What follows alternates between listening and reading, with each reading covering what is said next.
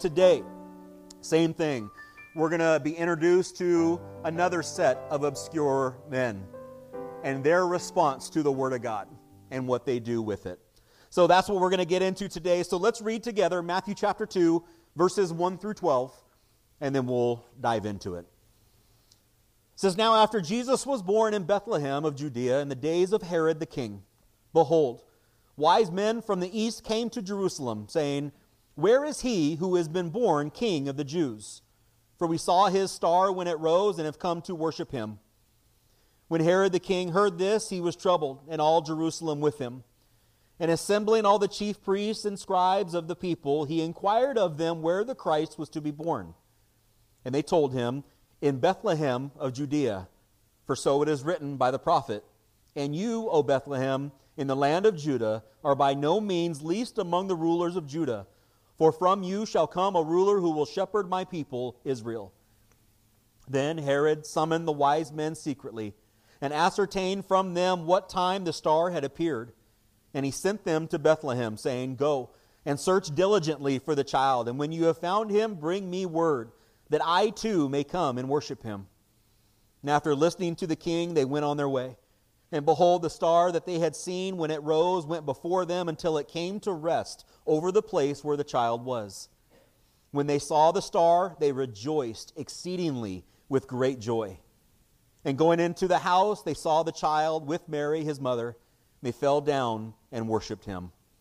Then, opening their treasures, they offered him gifts gold and frankincense and myrrh. And being warned in a dream not to return to Herod, they departed to their own country by another way. So, we've probably heard this story in some form or fashion, or brought it together with the rest of the Christmas story and the shepherds and the angels and the birth of Jesus and Mary and Joseph in the manger in Bethlehem and, and the star and all that, right? So we're really bringing all this together. But we're going to focus in on this story and we're going to kind of break it down a little bit to bring a lot of understanding. But in going through this, I don't know if it raises for you the same questions or a lot of the questions that it raised for me over the years. And a lot of the time, not really even giving a second thought to one, who are these wise men? We just kind of hear them as a part of the Christmas story. Oh, they're wise men. There's three of them. They're on camels. They're traveling over the desert, and they find Jesus, worship him, give him gifts, and take off. Never hear from them again. But it raises some questions like who are they? Where really did they come from? Other questions that might come up is are they just a part of a story, or is there some importance to who they are and why they came? What is the significance of this star that they followed? Have you thought about that? Have you really questioned that? What was this star? Was it a star? We'll talk a little bit about that later. Maybe finally, what is the effect of these men to this story? What is the effect of maybe those that saw them come to find Jesus? and their response to him. A lot of questions to go through. And Lord willing, we're going to answer some of those today. Maybe some we won't. Maybe you have others that you've written down or thought about or studied. But we're going to get into it and really see what God is going to speak to us today.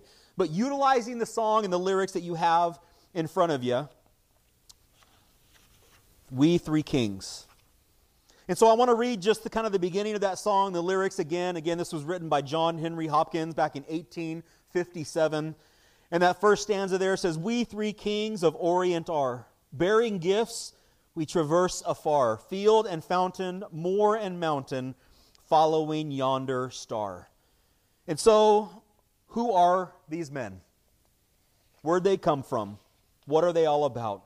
So, these wise men are actually discussed in Scripture beyond Matthew chapter 2 and maybe not these specifically, but wise men like them are discussed in Scripture. And so let's take a quick look at who these are.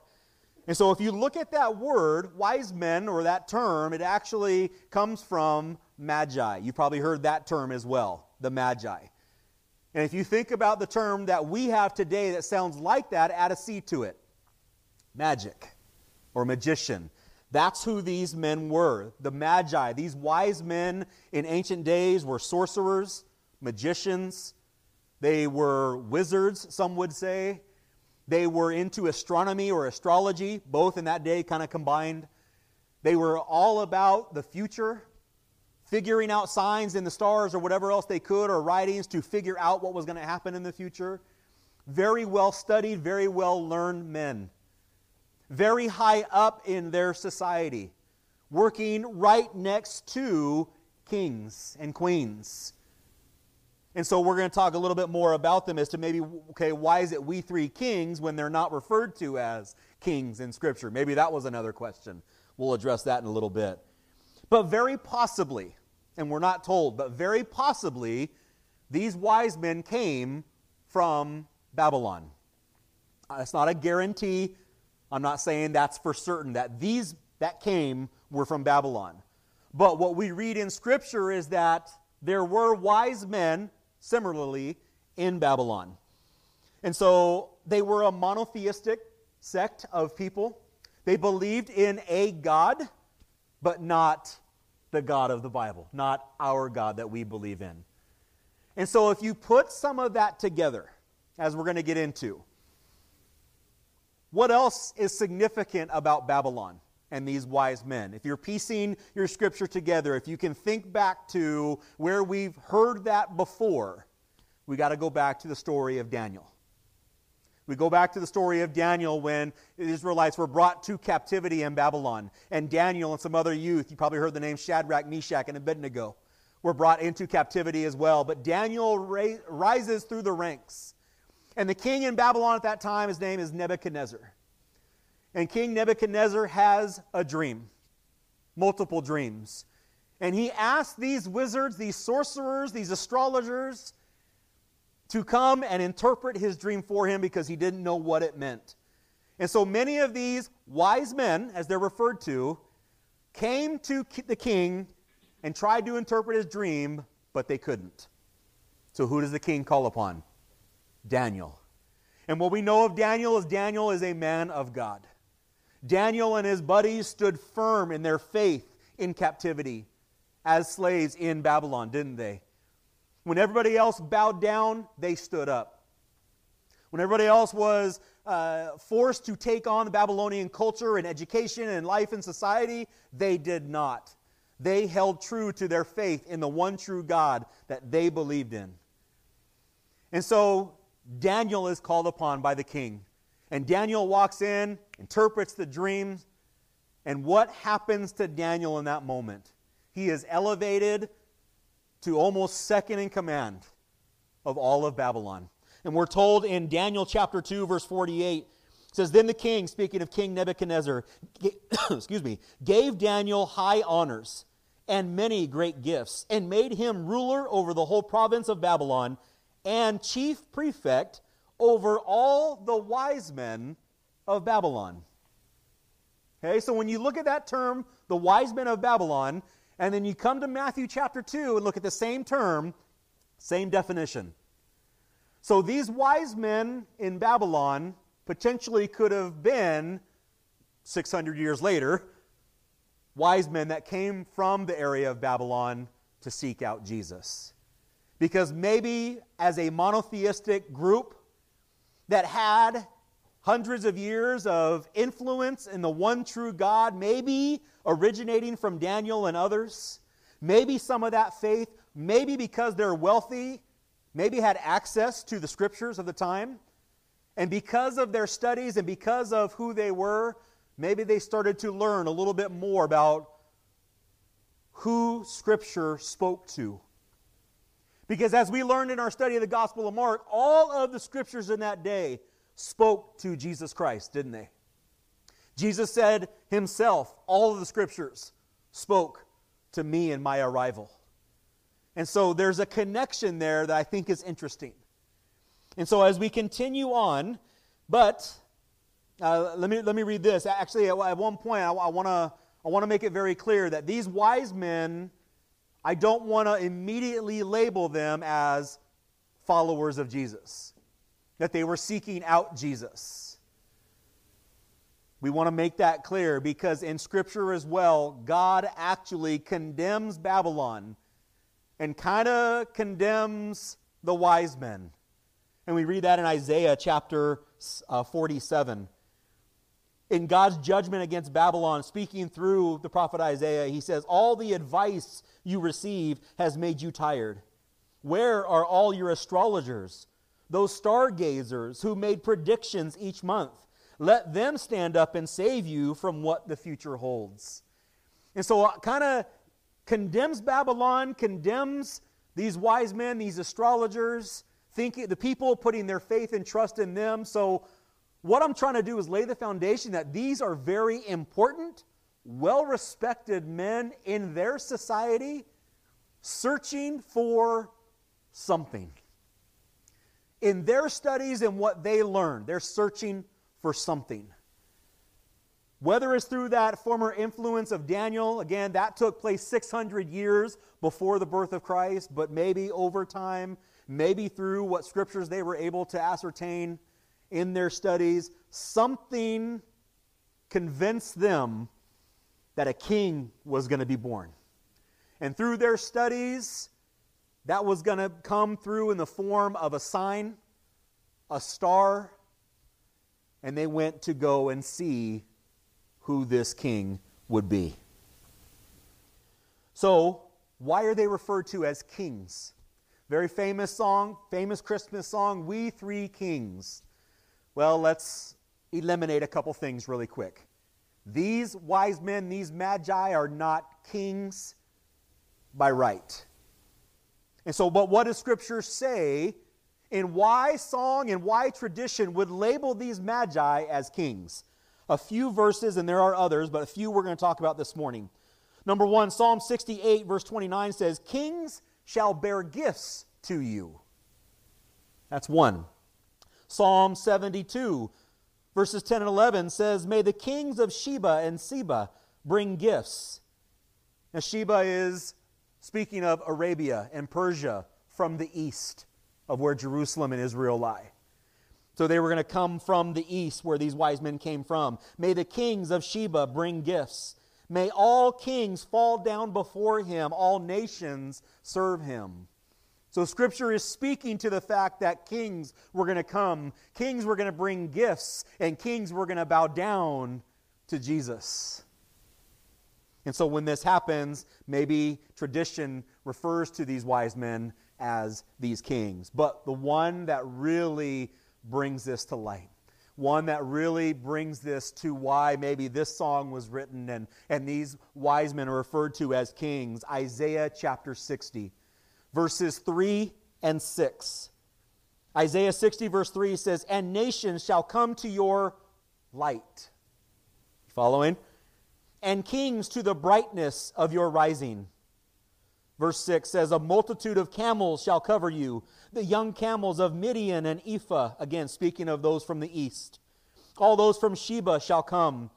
They shall bring gold and frankincense, and shall bring good news, the praises of the Lord. So we can see why these wise men, these magi, were maybe labeled as kings later on in tradition and in song. But were they true kings? No, they weren't but they were important nonetheless in their society.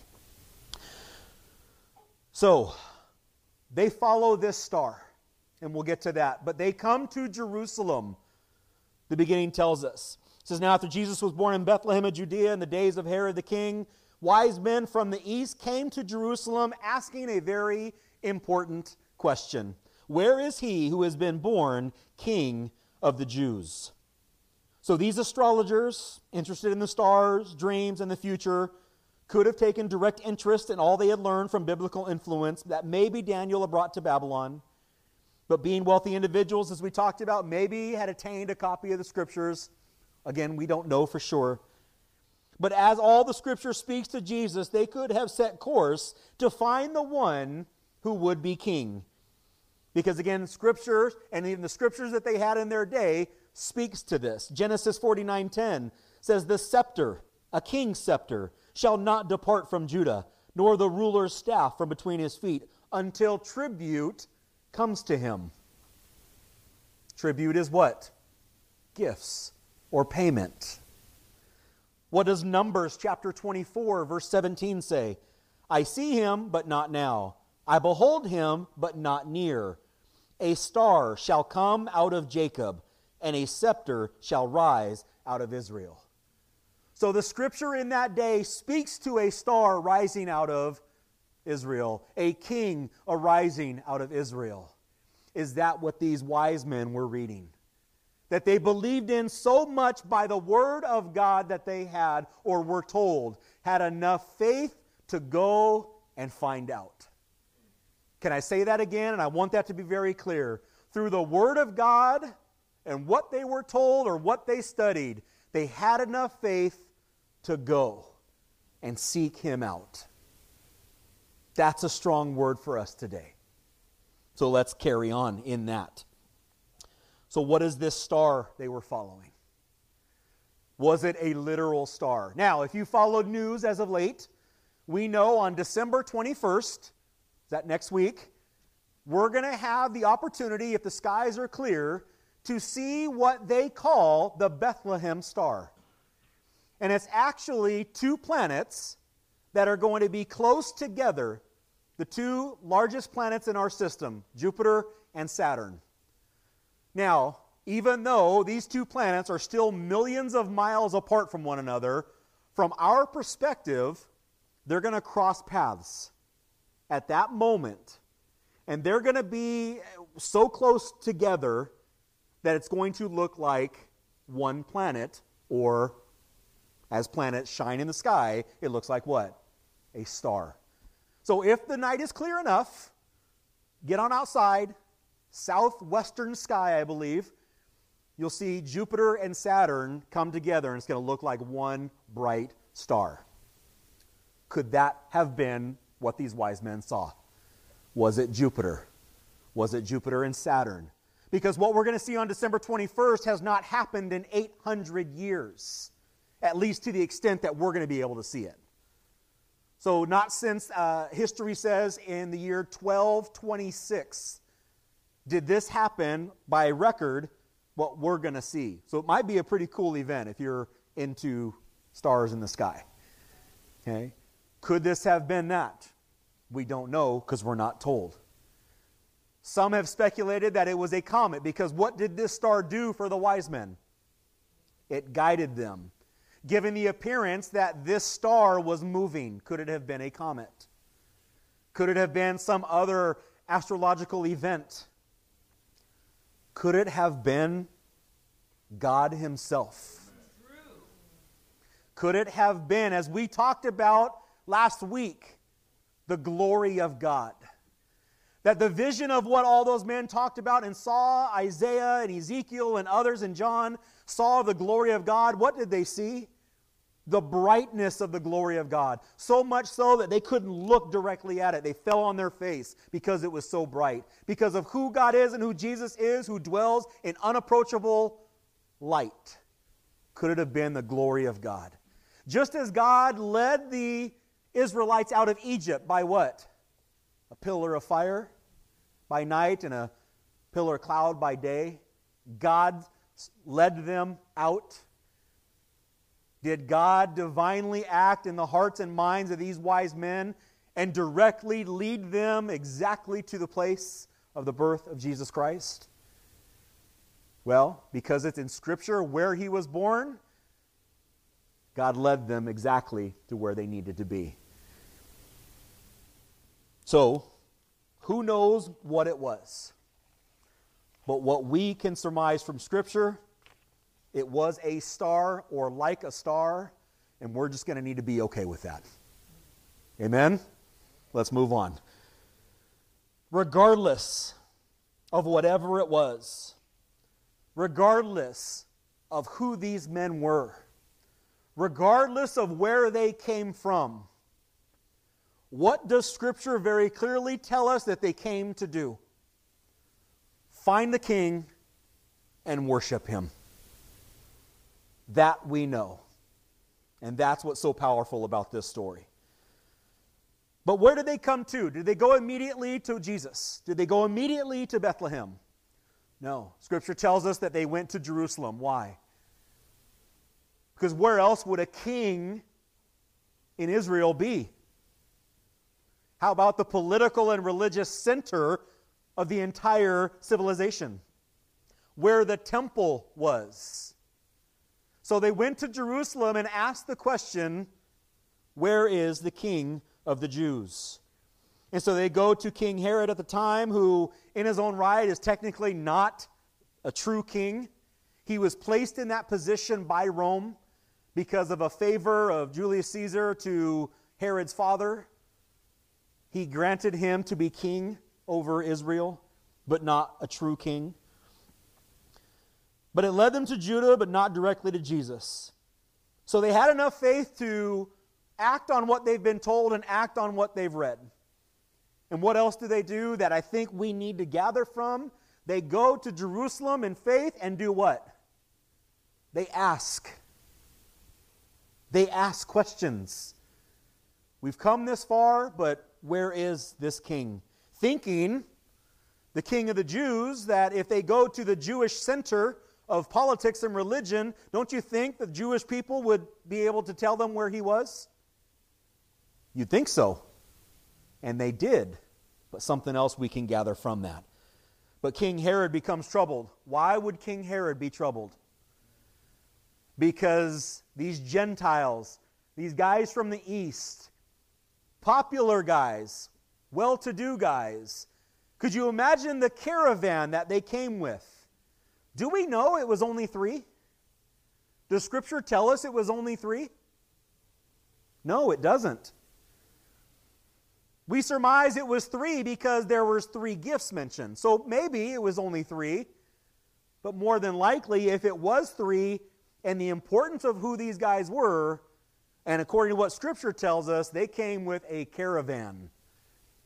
And so, them marching into Jerusalem, asking where the king of the Jews is.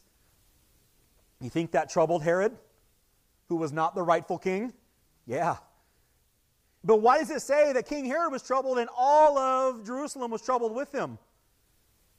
Because he was not a nice man. He was not a righteous ruler. He was erratic. He was skeptical. He killed his wife and his sons and, and others. It was told of King Herod that when he died, he had it ordered that at least a hundred Jewish people would be killed the day that he died, so that there would be given the semblance of mourning because of who he was. He was not right. And so if he's troubled, the people become troubled because who knows what's going to happen if he gets a little angry. But Herod calls the religious elite and keepers of the Jewish law and custom together to advise these wise men of the possible whereabouts of the king. And so, what do the Pharisees, the chief priests, the scribes? They tell him exactly where he is. Did that raise any questions for anybody? if they knew exactly where Jesus was going to be born, if they knew what Scripture said about Jesus, the King of the Jews, that he was going to be born in Bethlehem, Bethlehem was only five miles away from Jerusalem. So they knew Scripture. They knew where he would be born, but they didn't do a thing about it.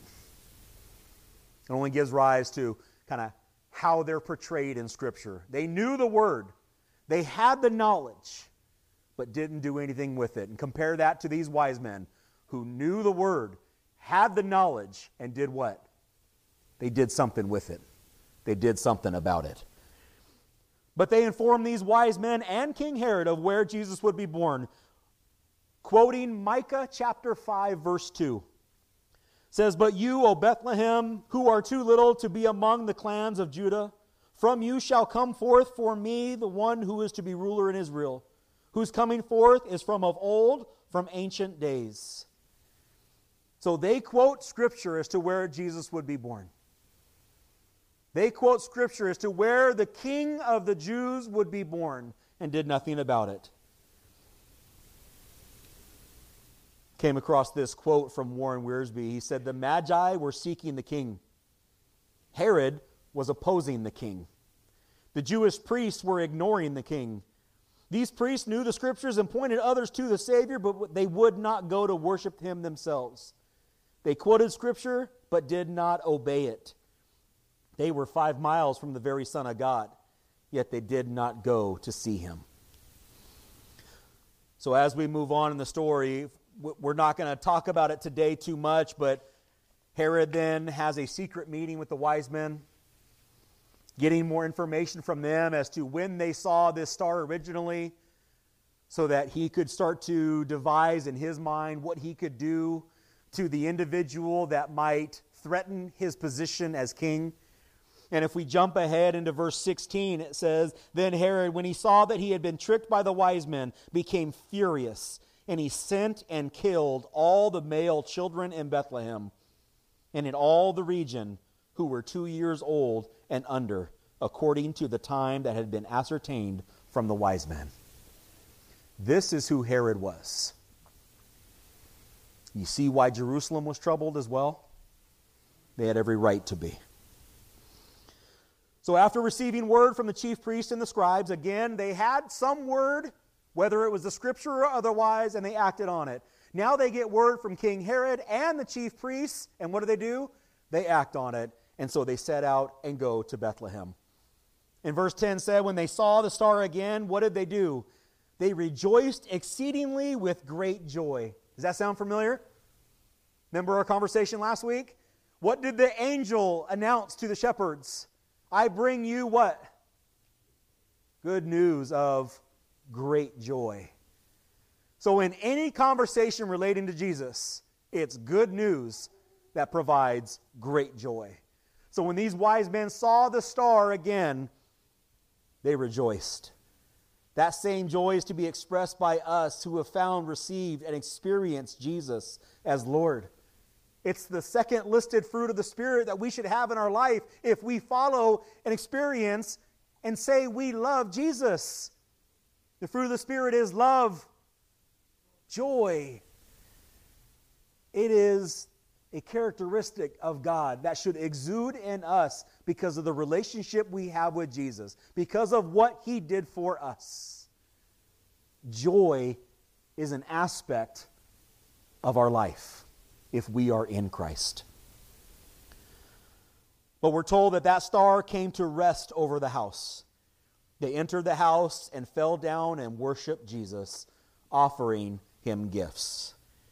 And here's where we're going to jump into the song again and read through some of the stanzas, but just let me just make clear because it seems to be what people need to do. And I'm not I'm not disrespecting, I'm not denigrating, I'm not doing anything against your nativity scene at your house. But if the wise men are a part of the nativity scene with baby Jesus in the manger, your nativity scene is wrong. I don't know why that needs to be told, but every single commentary, every single pastor, everybody needs to mention that. And I don't know why, so I'm just going to go ahead and join as well.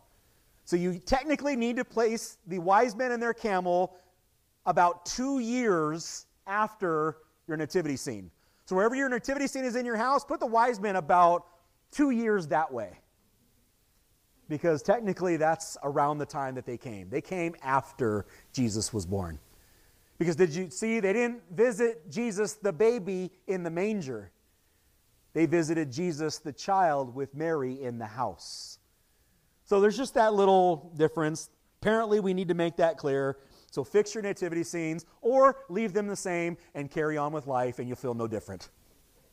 We good with that? Okay, let's carry on. So the next stanza in our song, We Three Kings, says, Born a king on Bethlehem's plain, gold I bring to crown him again. King forever, ceasing never, over us all to reign. And so one of these wise men brings gold. Gold is a gift suited for what? A king suited for royalty. And the question that these wise men asked when they come to find Jesus was what? Where is the king of the Jews? Something else, if you want to make note, you notice they didn't say, Where is the one born who would become king of the Jews? They didn't say that, did they? They said, Where is the king of the Jews? He was born king because he already was king. Amen. So, gold is a gift fit for a king. and maybe, most likely, helped finance their impending trip to Egypt. Good timing, right? Does God know? Of what Herod was devising, knowing that in now a dream he was going to tell them that they needed to go to Egypt because Herod was going to do what he did, and therefore Jesus' life was saved. So, because Joseph and Mary were meager means, that gold maybe helped them get to Egypt, stay for a while, and then come back. The second gift, the next verse, says, Frankincense to offer have I. Incense owns a deity nigh. Prayer and praising, voices raising, worshiping God on high. Frankincense is a fragrant offering, it's incense. And it's actually, frankincense is an incense that was stored in the temple, used in temple, used in sacrifice in the temple. So if gold was fit for a king, frankincense is fit for what? A priest. That makes sense? Because Jesus Christ is our great high priest. The next verse says, Myrrh is mine. Its bitter perfume breathes a life of gathering gloom, sorrowing, sighing, bleeding, dying, sealed in the stone cold tomb. We talked about myrrh already that this gift of myrrh, although a perfume, was used for two other reasons. And when Jesus is led to the cross, they offer him that mix of myrrh and wine. It was supposed to be used as a, a what's the term? Anesthetic to numb the pain. Remember, we talked about that, and that's prior, uh, when Jesus first got to the cross, he denied that. So he could have all his faculties knowing what he was doing. But myrrh is also used for burial purposes because the Jewish people did not embalm the dead, they loaded them up with myrrh and perfume to help with the decomposition. So when Joseph of Arimathea and Nicodemus brought Jesus down from the cross and placed him in the tomb, Nicodemus had about 75 pounds of myrrh. Did these wise men know the gifts that they would present to Jesus would have so much significance to his life? I'm going to say no. But did our God? Absolutely. That he is a king, he is our great high priest. And he was that sacrificial lamb that would give up his life later. And how significant and appropriate those gifts. So, what do we learn from these wise men? We asked a lot of questions, right? Hopefully, some of those were answered very quickly, very vaguely, maybe very generally. But what I want us to focus on now as we start to wrap this up is what we learn about worship from these wise men. What do we learn about worship? That they didn't travel from the east, they didn't travel over the, the deserts and, and into Jerusalem and then set up shop and set up a band and, and strum a few songs for Jesus. That is an aspect of worship, and we do it here, and we always will. Our songs of praise to Christ is so important. So thankful for Anthony and, and Carol and the rest of the team that leads us in worship every week. So vital. But there is also so much more to worship we need to understand, and so much about worship that we can learn from these magi. Because again, they learned of the coming king through the spoken and written word. They asked questions to learn more and how to find the king. And on that word and by faith, they sought him out. When they saw him, they may have worshiped him with words. We don't know because we're not told. But when they see the child Jesus, they fall down and worship him. I don't know what that sounded like or what words they expressed.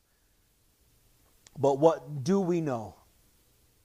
Is out of their abundance, they offered him what they could and what they had. Our life, our purpose, should be charged by a desire to know Jesus, to seek Jesus, and to abundantly give to Jesus. Jesus would later say in his ministry in Matthew chapter 6 verse 21, "For where your treasure is, there your heart will be also." The heart of these men was to travel afar to go and find this king and to offer him gifts. So much about the worship of these wise men is the action they took, the faith they had. They didn't just take up and store up the knowledge of this king and just seek to get more knowledge. They acted on that knowledge, they acted on that word. They rejoiced at the sign that God gave them and then fell down and worshiped the king and gave to the king. Right worship is always and must be the only basis for right giving and right learning and right service. Giving is generous, but done apart from a loving relationship with God is empty giving. Learning that is orthodox and biblical, but is learned apart from knowing and depending on the source of truth, is empty knowledge. Service that is demanding and sacrificial, but done in the power of the flesh or for the praise of men, is empty service. We can do all those things week after week after week. But if worship and service and sacrifice is not done from a heart for Jesus, then it doesn't matter. Does that sound familiar? We can read about that in 1 Corinthians 13. We can do all these things. We can serve. We can be martyred. We can go on the mission field. We can come to church. We can sit here and worship. We can go through Scripture. We can live this life. But if it's done apart from who Christ is and for Christ alone in love, it means nothing. Scripture tells us it's nothing more than a clanging gong or a cymbal, it's noise. Our worship of God needs to be done from a heart that loves Him that knows Him, that is dedicated to Him, and from that we sing, from that we give, from that we serve. John 4 24 says, For God is spirit. So those who worship Him must worship in spirit and in truth. What does that mean? When we give our lives to the Lord, when we commit our lives to Him, He immediately blesses us with the gift of His Spirit, His presence in us. And if we believe in that, we can worship from that.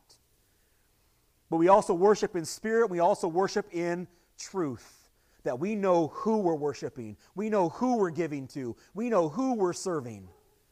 Because He Himself said, I am the way, the truth, and the life. So, from the Spirit of God's presence, to the Spirit of God in Jesus Christ. We worship.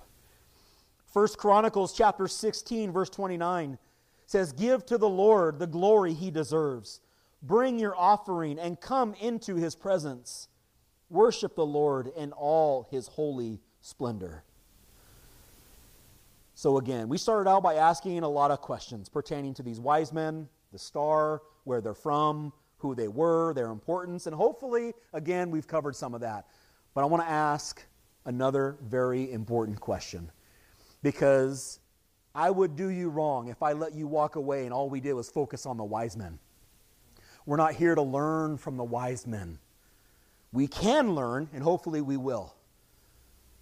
But the more important question we need to ask is what is the effect of Jesus on the wise men? Not how important and what we learn from the wise men, but what is this, the centrality of this story is who they came to worship, who they gave their gifts to. We don't dedicate our lives of worship based on the wise men. We do it based on Jesus Christ. So, what is the impact of the star on all of our lives? Are we going to get all astrological right now? No. But I want to bring something to light, no pun intended, that I think is very important. Who did Jesus say he was? John 8 12. I am the light of the world. I am the light of the world. And what would he say to the churches in Revelation chapter 22, verse 16? I am the bright morning star. That's who Jesus is our bright morning star. So, are we seeking Him? Are we abiding in His light, in who He is and claims to be? Let me give you a couple verses to consider, maybe write down and really reflect on these this next week, maybe even today. In Titus chapter 2, it says this For the grace of God has appeared, bringing salvation for all people, training us to renounce ungodliness and worldly passions, and to live self controlled, upright, and godly lives in the present age, waiting for our blessed hope the appearing of the glory of our great God and Savior Jesus Christ, who gave himself for us to redeem us from all lawlessness and to purify for himself a people for his own possession who are zealous for good works. Our response to Jesus and who he is, his light, his glory, is to go and live for him, but live in his light let his light shine from you. Remember, we talked about last, last week be that jar of clay that is holding that light, but in order for that light to be exposed, what do we need to do? We need to break ourselves. We need to let that light shine because it's not about us. We're just a vessel to let the light of God shine. And finally, to bring this back to kind of where we started. We talked about Daniel, right? Daniel's influence maybe on the wise men of Babylon 600 years before Christ. So let me ask you a question, then I'll read this verse. Are we denying the voices of discouragement and dissuasion and doing what he calls us to do, which is what? Worship him unashamedly and give to him wholeheartedly. What did Daniel say about this? Daniel 12, verse 3. And those who are wise shall shine like the brightness of the sky above, and those who turn many to righteousness like the stars forever and ever. That's who we get to be. If we are wise, if we seek Jesus, if we seek that righteousness and holiness and be self controlled, but be zealous for good works for Him, to shine His light because it's about Him letting others know who He is, bringing them into the true light. That's what we get to do. Be like those stars forever and ever and shine bright. Amen? Amen. Let's pray.